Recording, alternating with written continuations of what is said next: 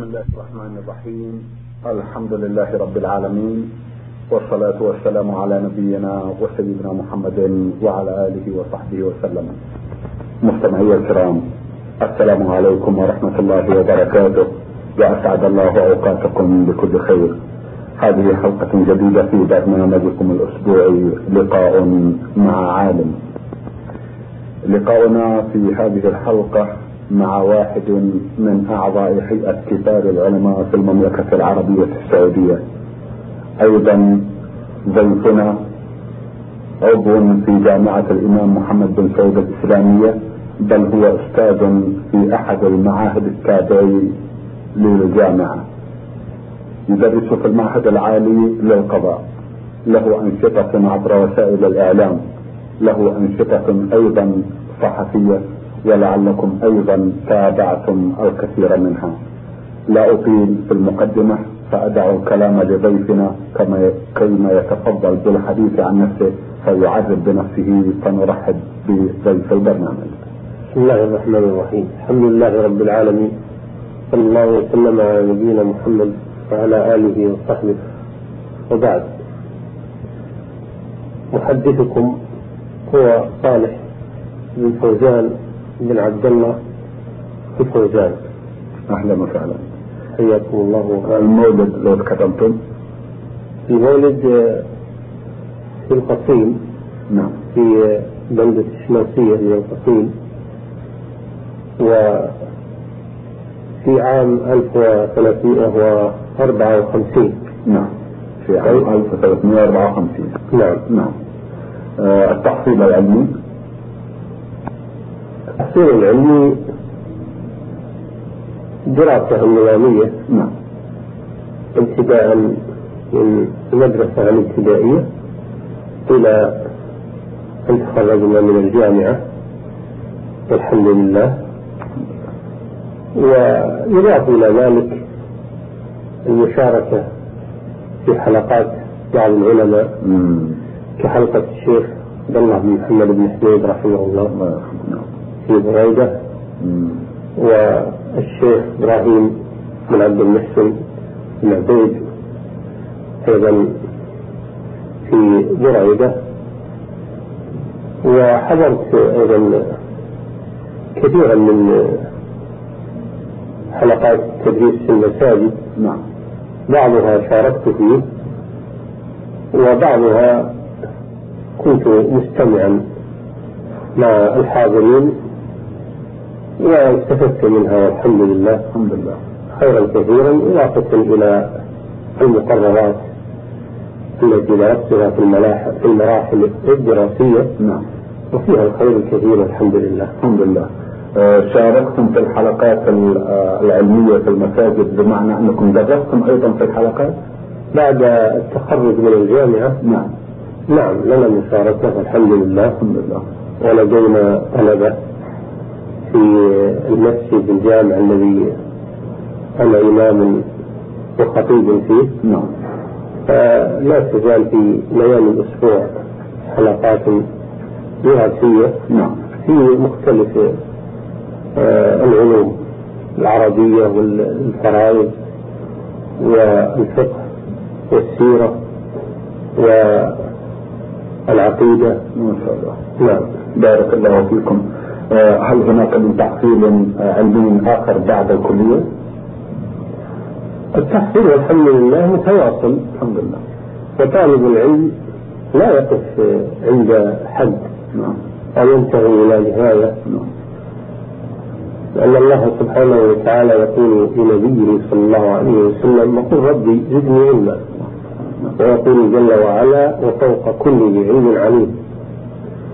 فالإنسان مهما بلغ من العلم فإن علمه لا يزال يحتاج إلى مزيد نعم نعم. ويعلم شيئا ويجهل أشياء كثيرة. نعم نعم. والحمد لله من خلال مطالعاتي ومن خلال مذاكراتي مع طلبة مع الإخوان ومن خلال تدريسي في الجامعة الإسلام جامعة الإمام محمد بن سعود الإسلامية. نعم. سنين طويلة. نعم. ولا أزال والحمد لله. الحمد لله. آه، من خلال ذلك كله فإني في سن التحصيل. ما زلت. نعم. وأنا بحاجة إلى الزيادة مهما كان. الجميع لم يشبع من آه، العلم. لعل السؤال يتضح في آه، النقاط التالية. أولا هل هناك شهادة؟ غير شهادة الكلية؟ هي شهادات الجامعة م- مراحل الدراسة كلها. وهي شهادة ال- الكلية كلية الشريعة. نعم. التي تسمى البكالوريوس. نعم. وشهادة الماجستير أيضا من كلية الشريعة. نعم. وشهادة الدكتوراه أيضا. من نفس ال- الكلية كلية الشريعة. نعم. نعم. أيضا هذه هي الشهادات التي التي عندي. نعم. آه الأطروحة للماجس- للماجستير عما كانت؟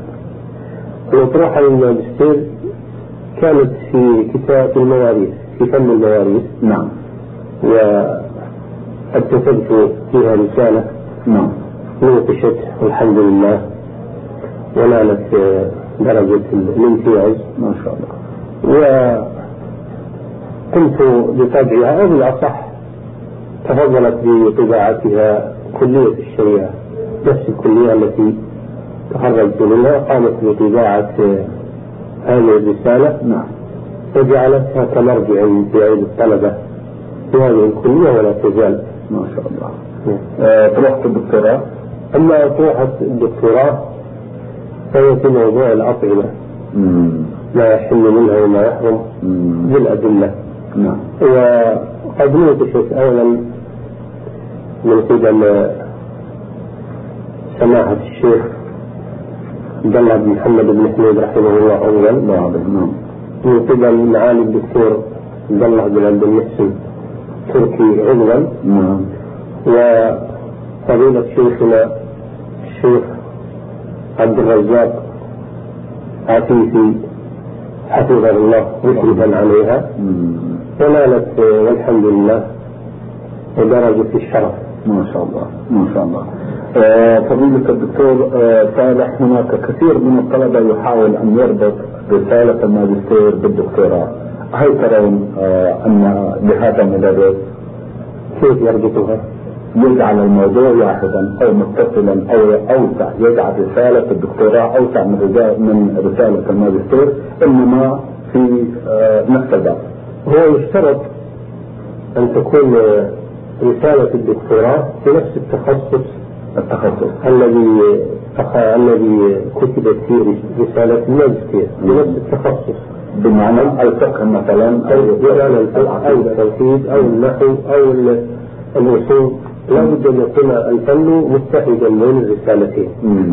هذا شرط أساسي نعم وأما نفس الموضوع فلا يجوز تكراره إلا إذا تغير نفس البحث لأن كان بحث الدكتوراه مختلفا عن بحث الماجستير وإن كان الموضوع واحدا نعم. كما لو حقق مثلا أول مخطوطة في الماجستير وحقق بقيتها في الدكتوراه نعم. فهذا يسمح به فيما أعلم. نعم. نعم. لأنه وإن كان الكتاب واحدا إلا أن مواضيعه مختلفة. مم. وكذلك إذا كان الموضوع الذي أخذ الطالب فيه في الماجستير كان الموضوع متشعبا. نعم. أخذ الماجستير منه في شعبة. نعم. وكمل رسالة الدكتوراه في شعبة أخرى من نفس الموضوع ونفس البحث. نعم. فلا بأس بذلك. أما أن يتكرر الموضوع هو نفسه فهذا لا يسمح به. بارك الله فيكم. بعد أن عرفنا هذه القواعد من فضيلة ضيفنا الدكتور صالح بن فوزان الفوزان أسأل لو تكرمتم عن الأعمال التي قمتم بها من بعد التخرج من الكلية والتي لا زلتم تمارسونها حتى الآن. الأعمال هي التدريس نعم. في كل مراحل العمل. كنت مدرسا في الابتدائي. نعم. ثم التحقت بالمعاهد العلمية وبعد التخرج من الجامعة. آه، درست في المعهد العلمي في الرياض نعم. لمدة سنتين. نعم. ثم نقلت للتدريس في كلية الشريعة مدة طويلة. لا أحفظ عدد السنين الآن. نعم. إلا أنها طويلة. بعدها نقلت للتدريس في كلية أصول الدين فترة وجيزة نعم.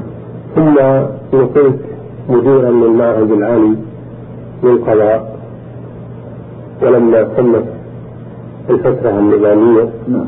عدت إلى التدريس في نفس المعهد العالي للقضاء. نعم.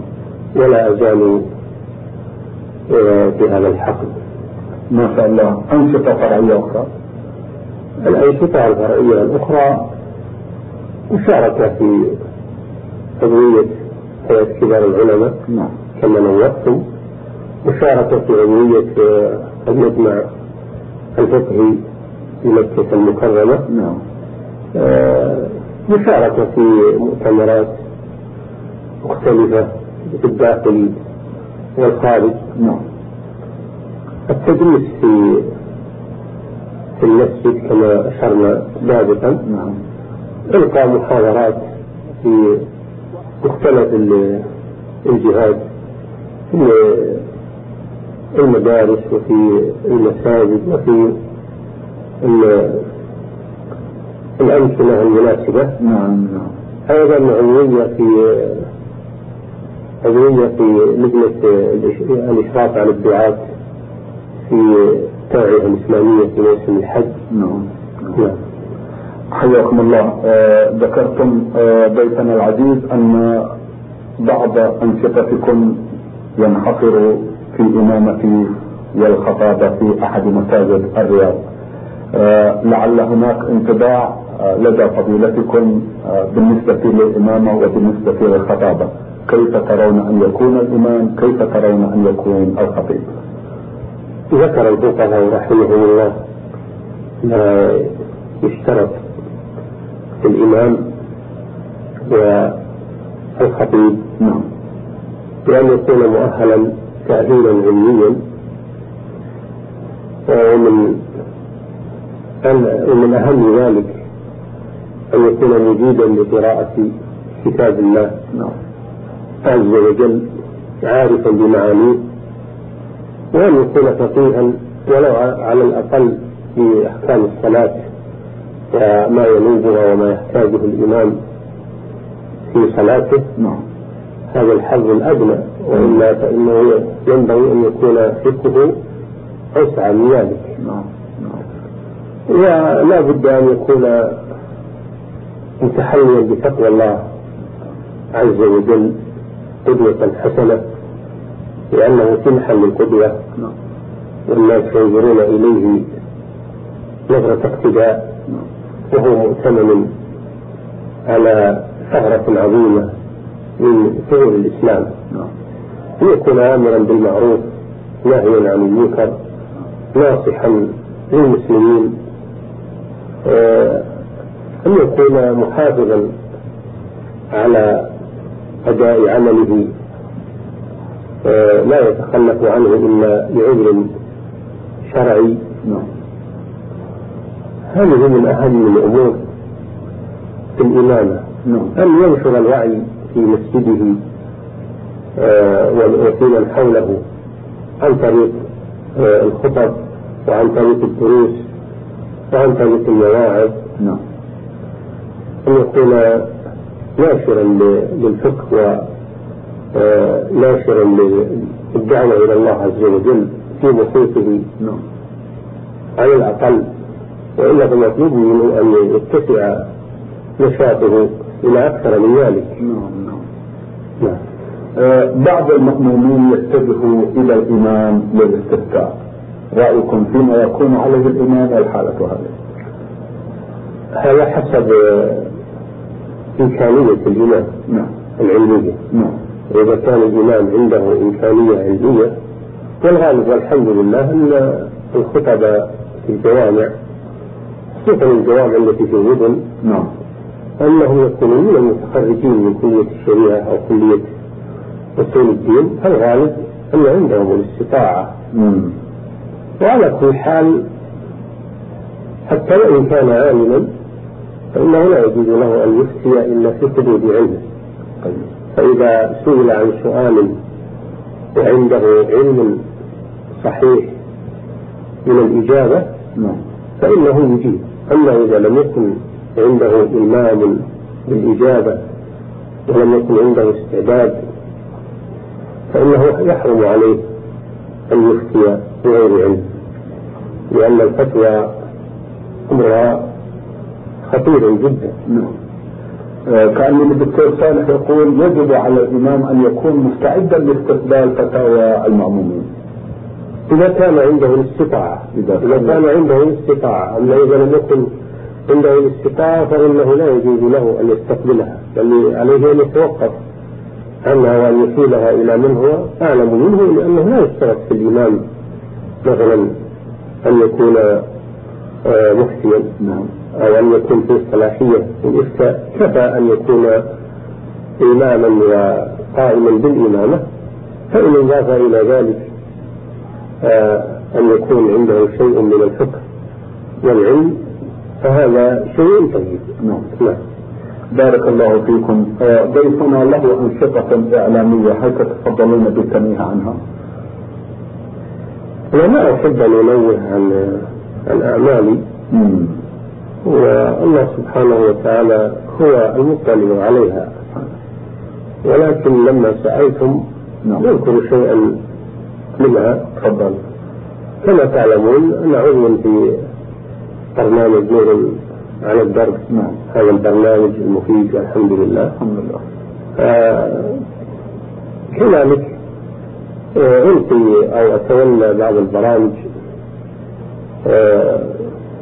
العلمية مثل برنامج الفقه الإسلامي نعم. قد سجلت فيه الحمد لله من أول الفقه إلى آخره حسب ما هو عند الحنابلة. نعم. على أبواب الفقه. وهذه الحلقات التي سجلتها لعلمكم أنني آه، احتفظت ب- نصوصها بنصوصها ثم قمت والحمد لله بتهذيبها وتنسيقها وطبعت الآن في كتاب طبعت في كتاب. والكتاب يوزع عن طريق الرياضة العامة لإدارات الدخول العلمية والإفتاء والدعوة والإرشاد. ما شاء الله ما شاء الله.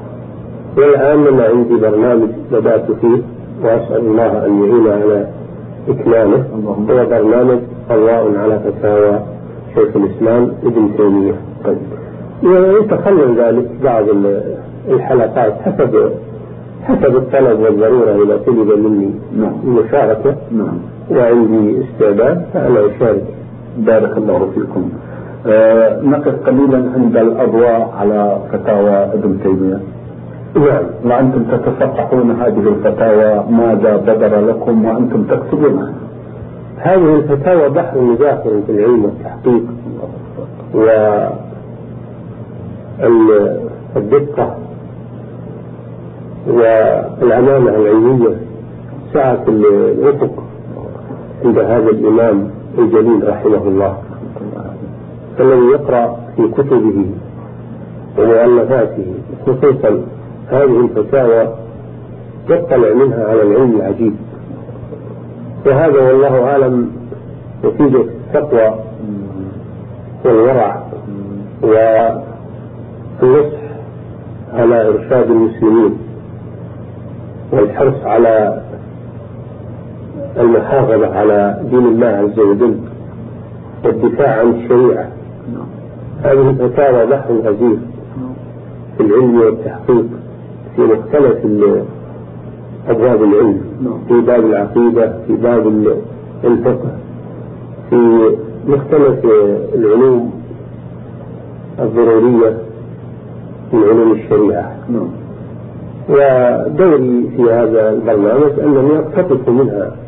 أقتطف منها ما تيسر نعم. وألقيه من خلال هذا البرنامج نعم. لعل الله أن ينفع بها. اللهم ولست أدعي أنني أحيط بكل ما في هذه الفتاوى ولكنني أقتطف منها ما تيسر ويخف على السامعين نعم نعم. ويستفيدون منه وإلا فالبحوث غزيرة. تحتاج إلى متخصصين. نعم.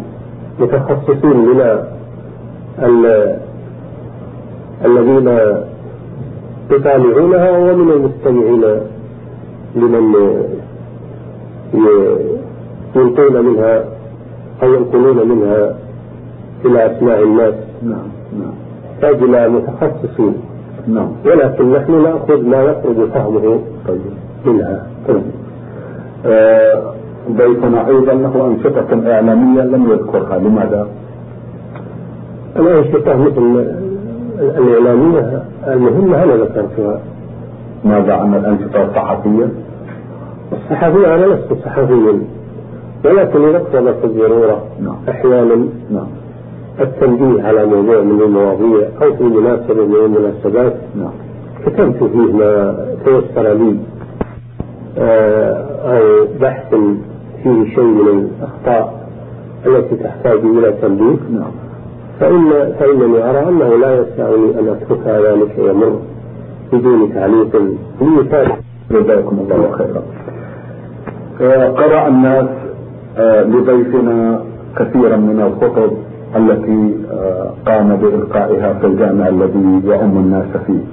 آه، هل من كلمة حول هذا الموضوع والتنويه بشأن هذه الخطب؟ الحمد لله الخطب ما جاءت بجديد ولكنها محاولة أرجو الله عز وجل أن ينفع بها. كنت أكتب الخطبة وأحضرها وأعدها. قبل إلقائها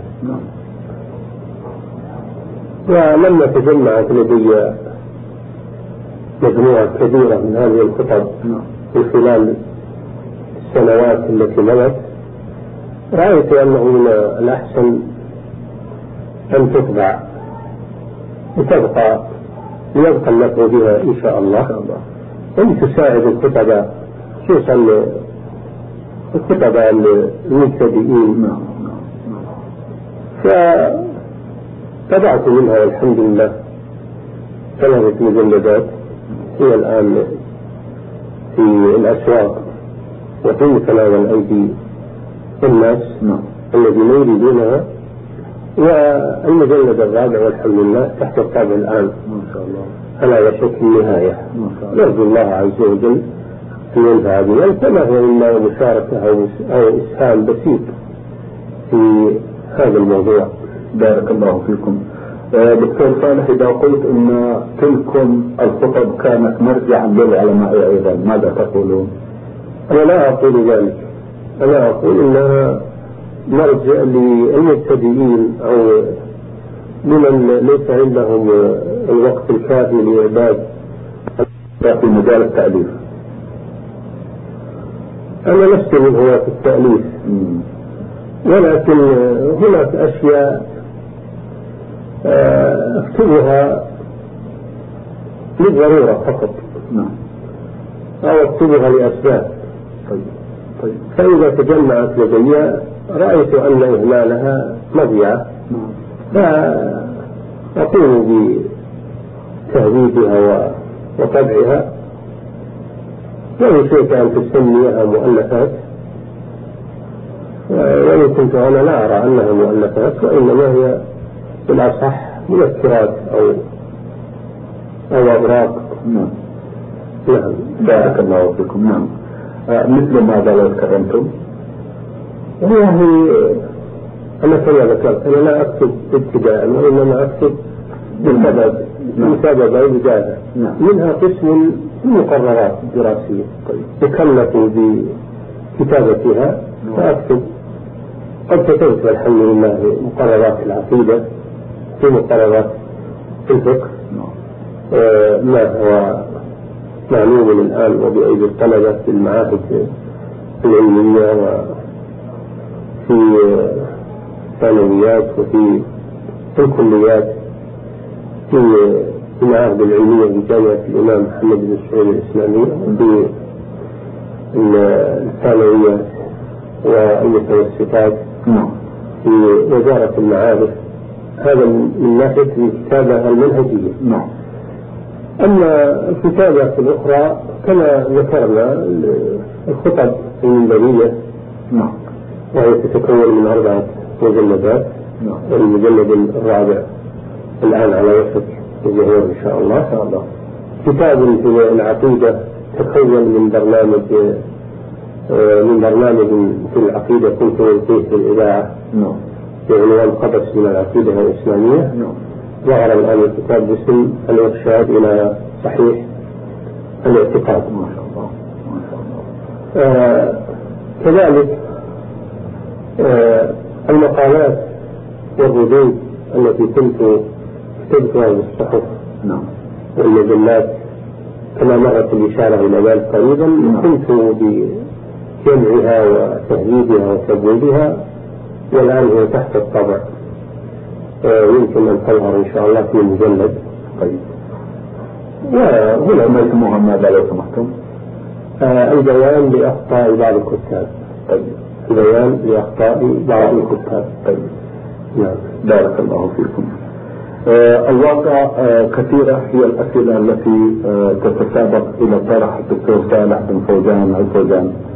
آه كيف لا والأنشطة متعددة واليوم مزدحم لعل السؤال الذي يتبادر إلى الذهن الآن هو كيف تقضون يومكم مع هذا الازدحام العملي؟ ال- نقضي اليوم في حسب الأعمال المرتبة فيه. طيب متى يبدأ؟ يبدأ من الصباح يبدأ من بعد صلاة الفجر. نعم. إذا لم يكن عندي في هذا اليوم محاضرات في الجامعة نعم. يكون العمل في في البيت آه، نوع مطالعة. أو مراجعة كتب آه، أو كتابة آه، بحوث آه، طلب مني الكتابة فيها نعم. من خلال آه، مشاركاتي آه، في المجالات التي ذكرتها. نعم. يستدعي هذا أن أعد بعض البحوث أو أن أقرأ بعض البحوث لمراجعتها أو غير ذلك. نعم. فالعمل مقسم إلى قسمين. إما عمل وظيفي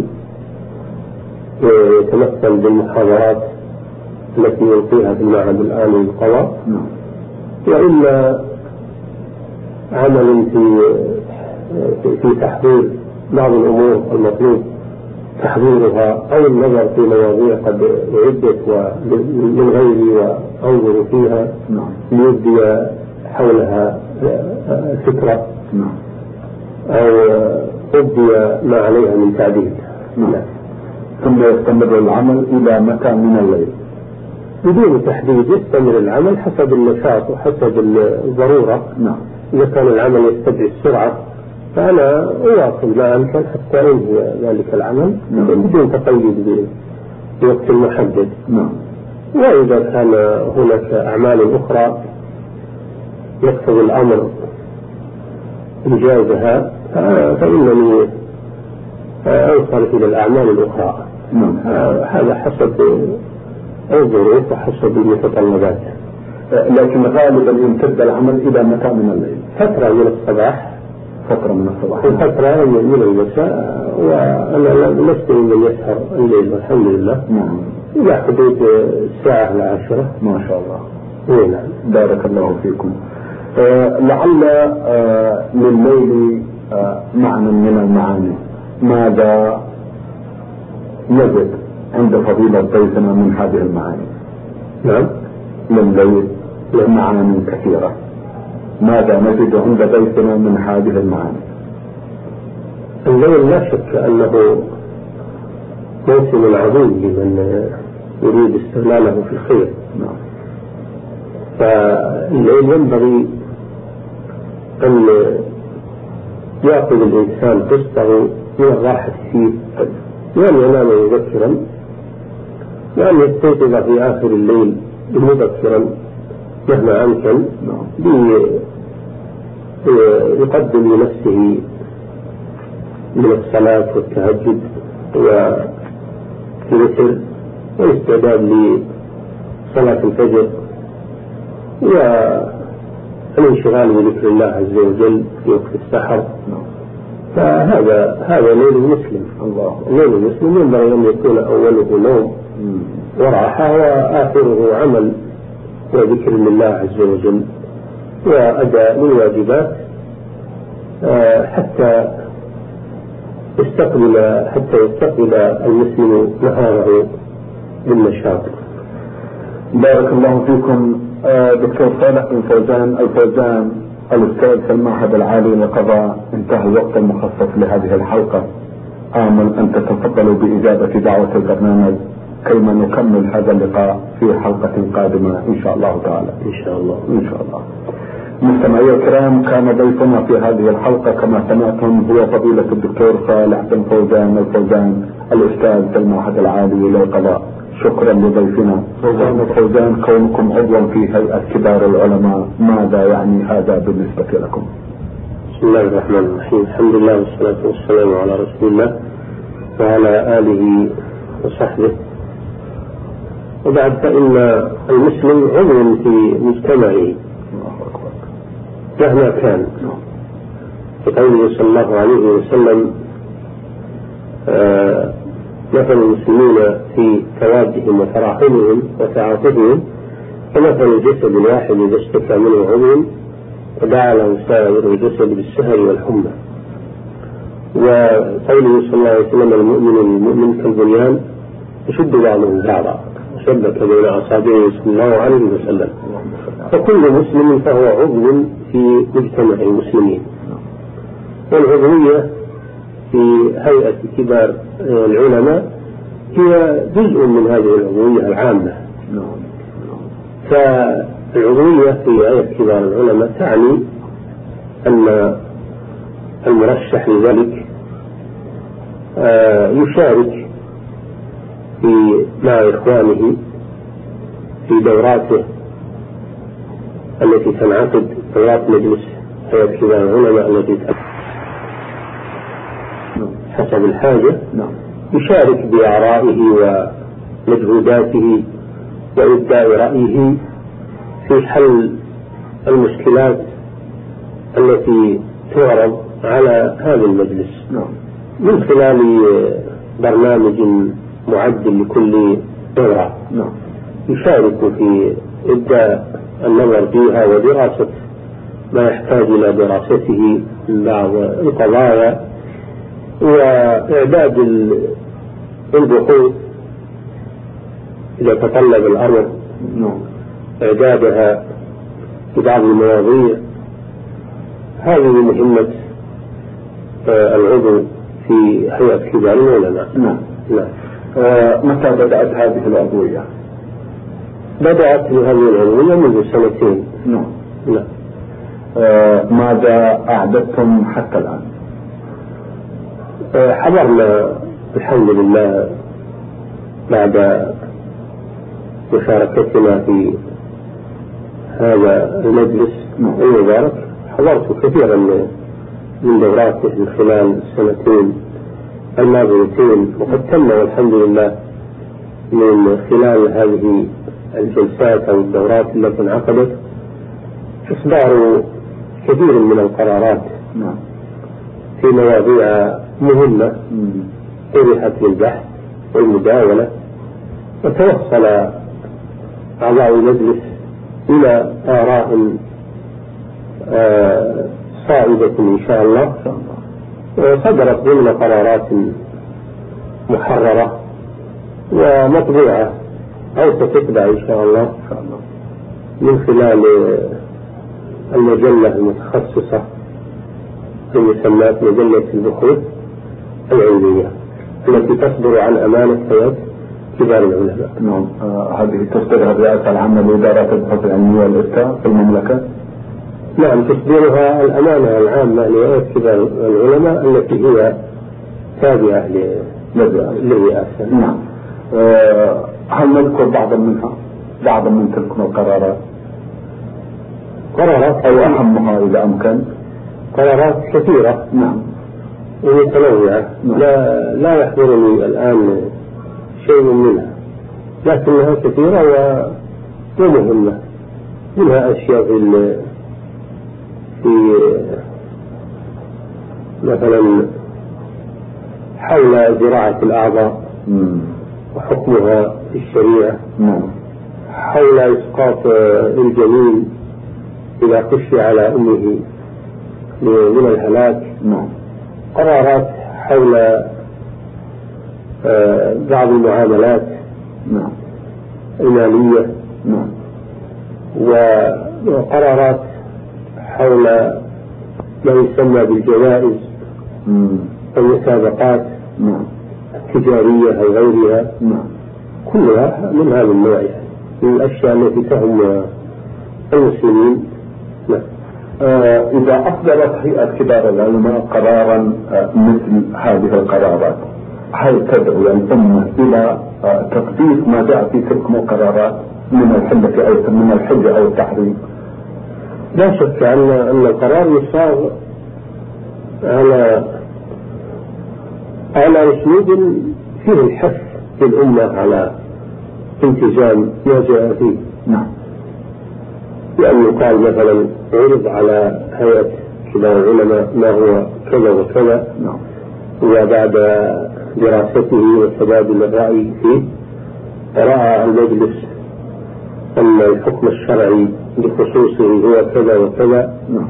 وأنه لا يجوز للمسلم أن يعمل كذا وكذا أو أن هذا الأمر حلال مباح للمسلم أو ما أشبه ذلك. أيوة. نعم. بارك الله فيكم. آه، ماذا إذا أصدر المجمع الفقهي مثلا في المملكة العربية السعودية فتوى عن موضوع معين؟ ثم صدر فتوى في مجمع فقهي آخر في بلد إسلامي. كأنه يعارض ذلك القرار. كيف يكون الوفاق بين هذين القرارين أو بين هذين الاجتهادين؟ في شك الاختلاف بين المجتهدين وبين الفقهاء سواء كان هذا على مستوى أفراد أو على مستوى مجامع فقهية. نعم. الاختلاف والاختلاف في هذا موجود موجود. وهو سائر أيضا لأنه مطلوب من المسلمين ومن علماء المسلمين أن يجتهدوا وأن يتحروا الصواب والدليل. نعم. وليس كل واحد ملزما باجتهاد الآخر. ما لم يكن الاجتهاد الذي صدر قد تبين دليله واتضح صوابه. نعم. أما إذا كان اتضح صوابه واستقام دليله فإنه لا يجوز لأحد أن يخالفه. أما ما دام الأمر أمر محتمل فيه مجال للاجتهاد فإن الاجتهاد مفتوح لعلماء المسلمين سواء على مستوى أفراد أو أو أو مثلا المجال أو هيئات أو هيئات. نعم نعم. المجال موجود. نعم. والغالب نعم. والغالب أنه لا يوجد خلاف الحمد لله. الغالب أن النظرات ستتطابق طيب. لأن الهدف واحد وهو الوصول إلى الحق. نعم. وخصوصا في الأمور المهمة. نعم. الأمور المهمة والأمور الأصيلة. نعم. فإن الغالب أن آه، نظرات العلماء المعتبرين ومن المعلوم أنه لا يخصص في هذه المجامع ولا يرشح لها إلا من كانت عنده أهلية. وكان على مستوى من الدين والعلم. نعم. ولذلك يقل الخلاف والحمد لله في الأمور المهمة. أما الأمور الجزئية نعم. قد تختلف فيها الأنظار وهذا الاختلاف غير مضار والحمد لله. الحمد لله. لأنه يرجع في هذه الاختلافات إلى الكتاب والسنة. طيب. فما وافق الكتاب والسنة أخذ به وما خالف آه، الكتاب والسنة لم يؤخذ به وإن كان صاحبه مجتهدا. والنبي صلى الله عليه وسلم يقول إن اجتهد الحاكم فأصاب فله أجران وإذا أخطأ فله أجر واحد. نعم. نعم. آه، ماذا نقول للناس الذين يودون أن تكون الفتاوى تجاه قضايا معينة متحدة؟ نقول لهم هذا لا يمكن. لا يمكن. أن تتحد الفتاوى في كل شيء وأن يكون كل شيء مجمع عليه؟ عندهم ممكن. طيب. الخلاف وجد بين الصحابة في المسائل الفرعية والمسائل الاجتهادية. نعم. ولم يعد بعضهم على بعض. طيب إنما هناك أمور لا يجوز الخلاف فيها كأمور العقيدة وأمور أصول الدين. هذه أمور الحمد لله لم يقع فيها خلاف. طيب. إنما الخلاف في الأمور الفقهية نعم. التي هي محل للاجتهاد والنظر. طيب.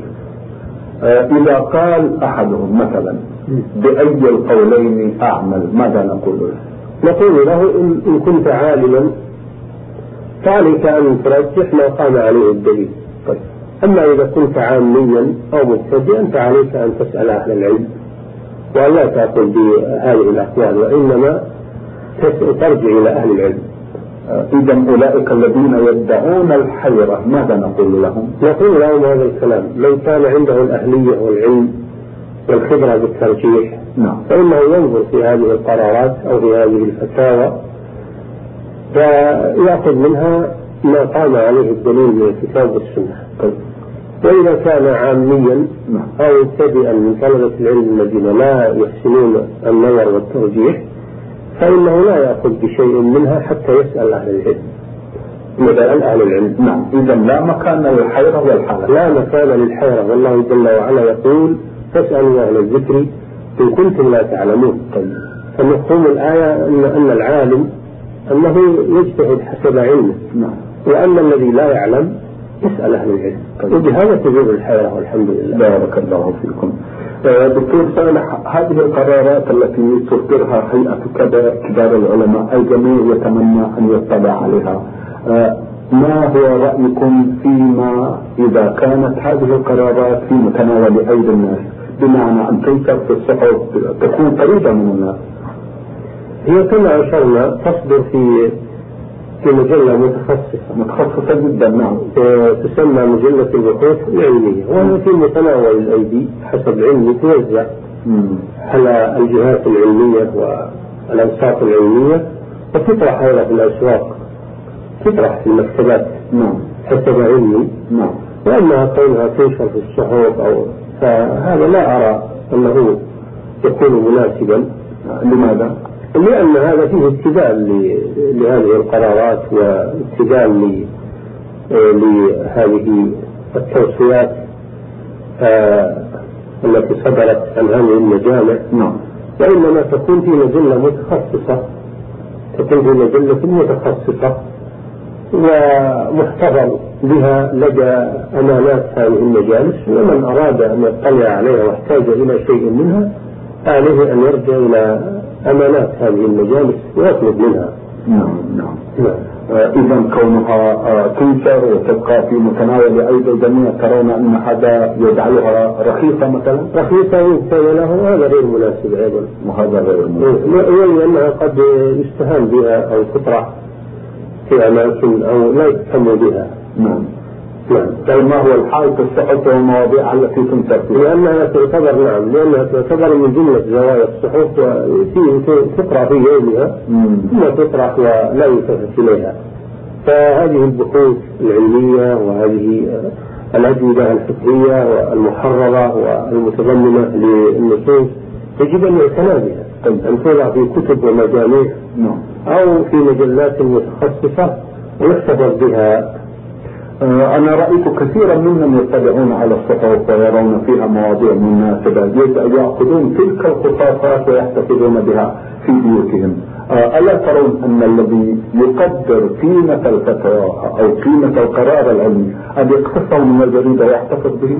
هذا طيب نعم. هذا واجب. كل مسلم إذا رأى مقالا دينيا أو رأى آية من كتاب الله أو حديثا من حديث رسول الله صلى الله عليه وسلم في جريدة معرضة للطرح والامتهان أن ينزع هذا المقال أو هذه الآية أو هذا الحديث أن ينزعه منها إكراما له وصيانة له عن الابتذال هذا من ناحية. نعم. الناحية الثانية ليستفيد منه هو مستقبلا. فلو أن الإنسان اهتم بهذه الأمور وجمعها فتحصلت عنده حصيلة علمية ومن خلال ما يمر عليه من هذه الجرائد وهذه المجلات لو جمعها فتحصل لديه حصيلة علمية يستفيد منها في المستقبل ويستفيد منها غيره. آه، حياكم الله آه، فضيلة الدكتور صالح بن فوزان وفوزان كما أنكم عضو في هيئة كبار العلماء.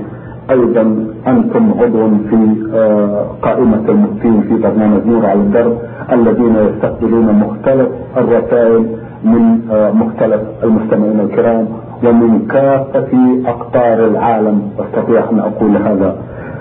هل هناك من قضية عرضت عليكم سواء كنتم في الهيئة أو كنتم آه، في برنامج نور على الدرب. ولم تجدوا لها حلا في فقهنا الإسلامي. أما انها تعرض مسألة أو مشكلة ولا يوجد لها حل في الفقه مطلقا فهذا غير وارد. الحمد لله. فإن الحلول والحمد لله موجودة في كتاب الله وفي سنة رسول الله صلى الله عليه وسلم وفي الفقه المستنبط من هذين الأصلين العظيمين. وأيضا الكتاب والسنة كفيلان بحل المشاكل إلى أن تقوم الساعة.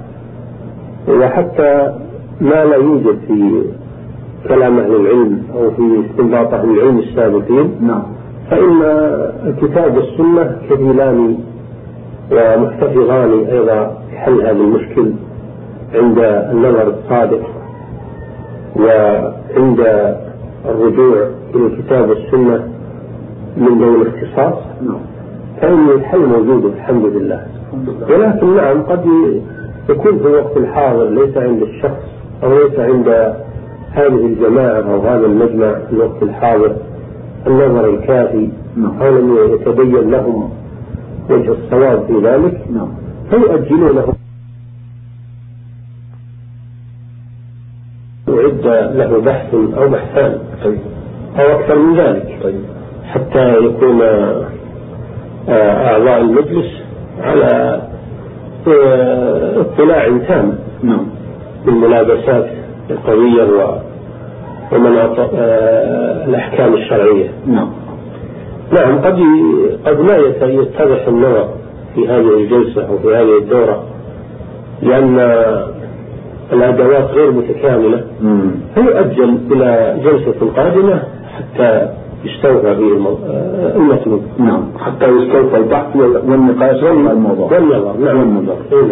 آه بارك الله فيكم. إذا آه أستطيع أن أقول آه من خلال ما تفضلتم به أن المسلم يجب أن يكون على ثقة تامة بأن دينه مستوعب لجميع ظروف الحياة. الحمد لله هذا شيء تكفل الله تعالى به في كتابه الكريم وفي سنة نبيه صلى الله عليه وسلم. الله تعالى ولا يأتونك بمثل إلا جئناك بالحق وأحسن تفسيرا.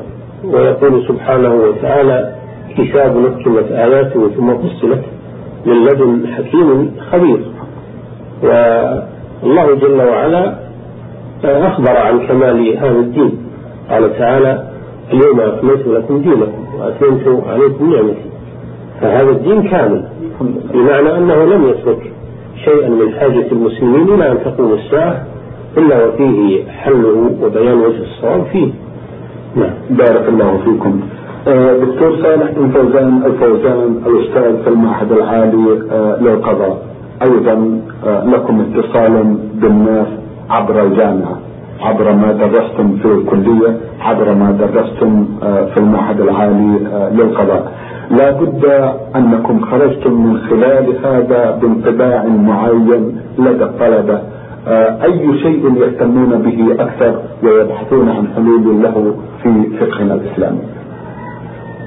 والله من خلال تدريسي للطلبة في السنين التي مرت. نعم. ألمس الخير الكثير والحمد لله. الحمد لله. من خلال الأفواج الطلابية التي مرت فيهم الخير الكثير لا أقول إن الكل إن الكل بالكل على حد سواء لكن أقول فيهم والحمد لله الخير الكثير. والخير والحمد لله يزداد. والحرص على التحصيل لديهم كثير وكثير الحمد لله. وعلى مجال العمل الآن الذين تولوا الأعمال القضائية والتدريسية وغيرها من الأعمال أثبتوا جدارة فائقة ولله الحمد. في مجالات أعمالهم ما يدل على أنهم قد تأهلوا من هذه الدراسات واستفادوا منها. وألمس الكثير من الرغبة في دراسة الفقه على وجه الخصوص والتمعن فيه. وهذا طبعا بعد إتقان أمور العقيدة ومسائل العقيدة لأنها هي الأصل. نعم. لأن العقيدة هي الأصل. نعم. فيهتمون بالدرجة الأولى في أمور العقيدة. ثم يهتمون في الأحكام العملية التي هي مجال الفقه. نعم. ويهتمون أيضا بمختلف دروسهم عموما لأنها كلها فنون هم بحاجة إليها. نعم. إما آه، درس التفسير مثلا أو درس الحديث نعم. أو درس النحو أو آه، درس البلاغة والعلوم العربية. كل هذا كل هذا مما يساعد بعضه بعضا وينمي المدارك لدى طالب العلم. نعم. حتى يكون عنده أدوات من كل فن يحتاج إليه.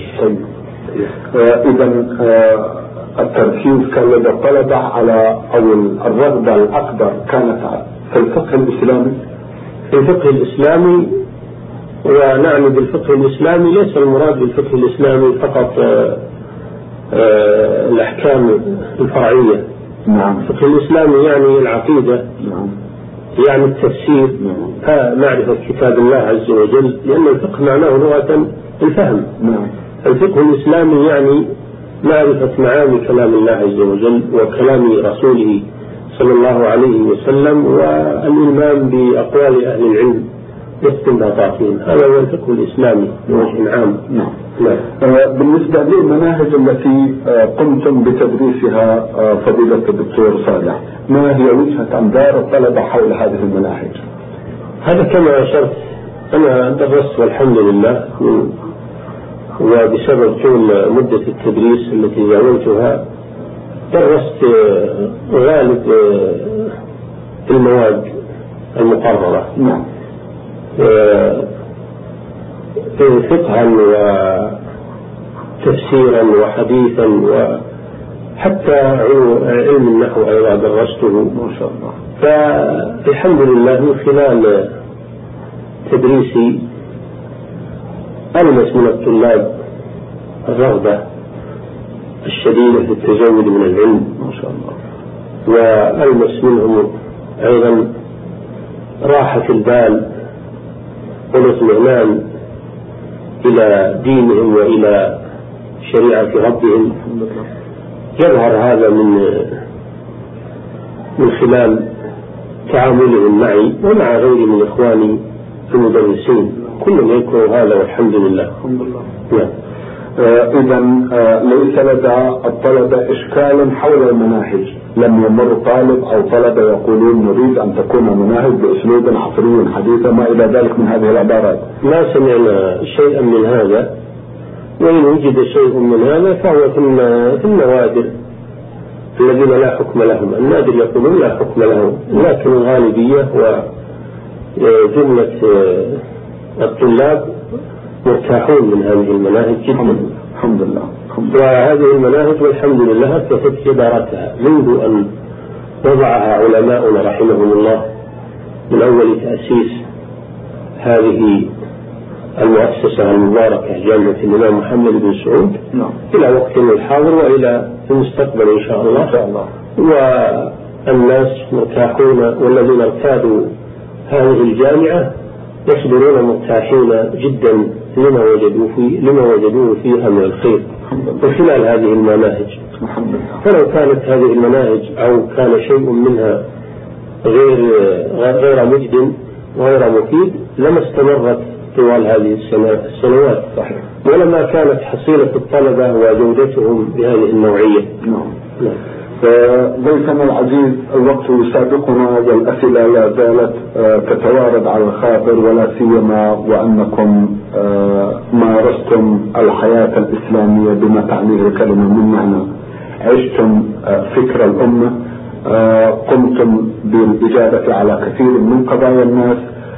لا بد وأن هذا ترك في نفسكم انطباعا من خلال ممارستكم أيضا للفتوى في برنامج نور على الدرب وفي هيئة كبار العلماء ماذا عن المذهب والمذهبية وماذا يقول الناس عن هذا؟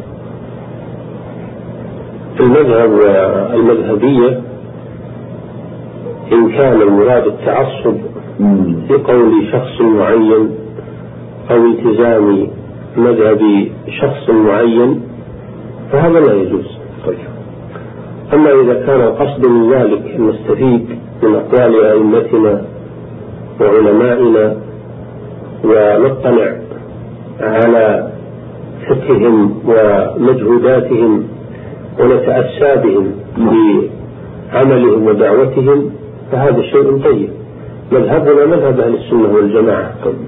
مذهبنا مذهب الأئمة الأربعة الذين هم من خيار أئمة أهل السنة. والجماعة نحن لنا مذهب والحمد لله. على مذهب السلف الصالح في الوصول والفروع.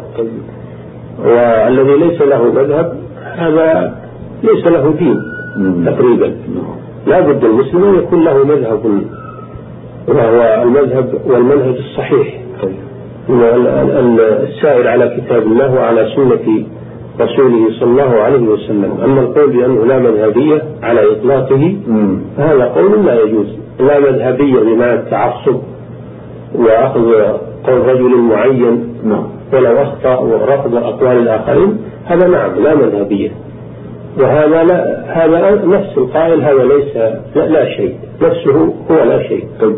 طيب. لكن لا مذهبية بمعنى أننا نترك مذهب السلف ونترك ما كان عليه جمهور هذه الأمة أو مجمع هذه الأمة فهذه دعوة باطلة. نعم. إذا آه، كوننا نقول إن هناك مذهب لابد أن نسير عليه هذا القول صحيح. لكن أن نتعصب لمذهب معين من المذاهب هذا غير صحيح. خطأ وصوابه لا. نعم غير صحيح. غير صحيح. نعم. بارك الله فيكم. آه شيخ صالح انتهى الوقت المخصص للبرنامج. أتوجه لكم بالشكر الجزيل بعد شكر الله سبحانه وتعالى على تفضلكم بالمشاركة في حلقات هذا البرنامج وآمل أن تتاح لنا فرص أخرى كيما يكون لقاء ولقاء وأنتم على خير إن شاء الله. بارك الله وحياكم الله.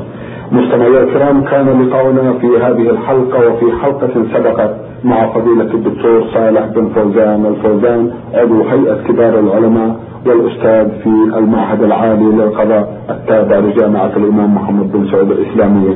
شكرا لضيفنا وشكرا لكم أنتم مستمعي الكرام وسلام الله عليكم ورحمة وبركاته.